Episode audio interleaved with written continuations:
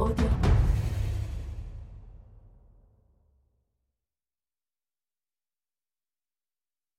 한편 형제는 차펠레토 씨가 자기들을 속일까봐 그가 누워있는 방과 판자 하나로 분리된 옆방에서 귀를 기울이고 있었습니다. 그 덕분에 차펠레토 씨가 수도사에게 하는 말을 다 들을 수 있었지요. 고의 내용을 들으며 너무 재미있어서 웃음이 터질 뻔한 적도 한두 번이 아니었습니다. 형제는 서로 얘기를 주고받았죠. 야, 뭐 저런 인간이 다 있냐? 나이도 병도 곧 닥쳐올 죽음도 하느님마저도 두려워하지 않잖아.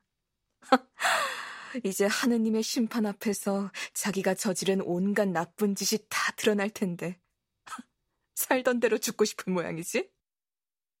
그래도 성당에 묻힐 수 있도록 않은 걸 보고 잘 되겠지 하고 생각했어요.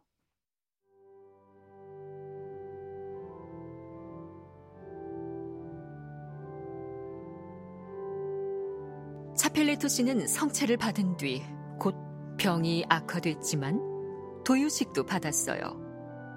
그리고 그 훌륭한 고해를 한 바로 그날 저녁 기도 시간이 지나자마자 죽었습니다. 형제는 필요한 절차를 수행했습니다.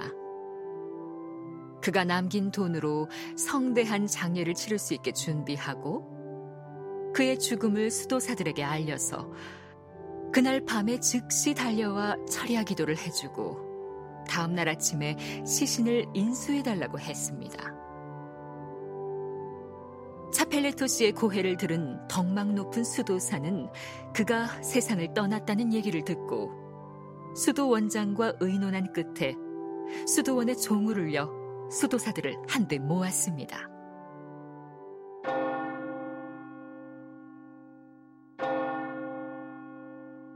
덕망 높은 수도사는 차펠레토 씨의 고해 내용으로 미루어 그가 성자와 같은 사람이었다고 전했지요.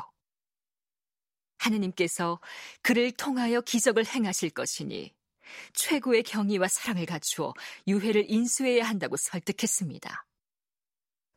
사람을 쉽게 믿는 수도원장과 수도사들은 그 말에 동의했습니다. 그리고 그날 저녁 차펠레토의 시신이 누워있는 곳으로 가서 성대하고 엄숙한 철야 기도를 올렸습니다.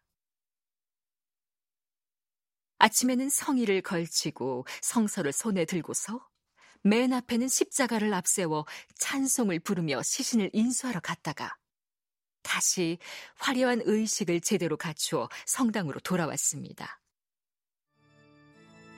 남자든 여자든 마을 사람들 대부분이 뒤를 따랐지요. 이렇게 해서 시신이 성당에 안치되자 고해를 들었던 덕망 높은 수도사는 단상에 올라가 차펠레토 씨가 살았을 적에 행했던 놀라운 일들에 대해 설교했습니다.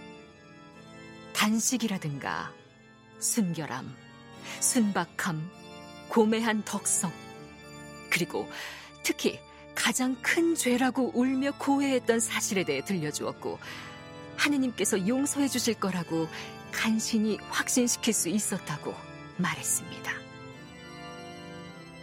그러고 나서 청중을 향해 이렇게 말했습니다. 그런데 여러분 같은 죄인들은 발에 지푸라기 하나만 차여도 하느님과 성모 마리아와 모든 성인들을 욕한단 말입니다. 수도사는 이외에도 자펠레토 씨의 성품과 순수함에 대해 잡다하게 묘사했습니다.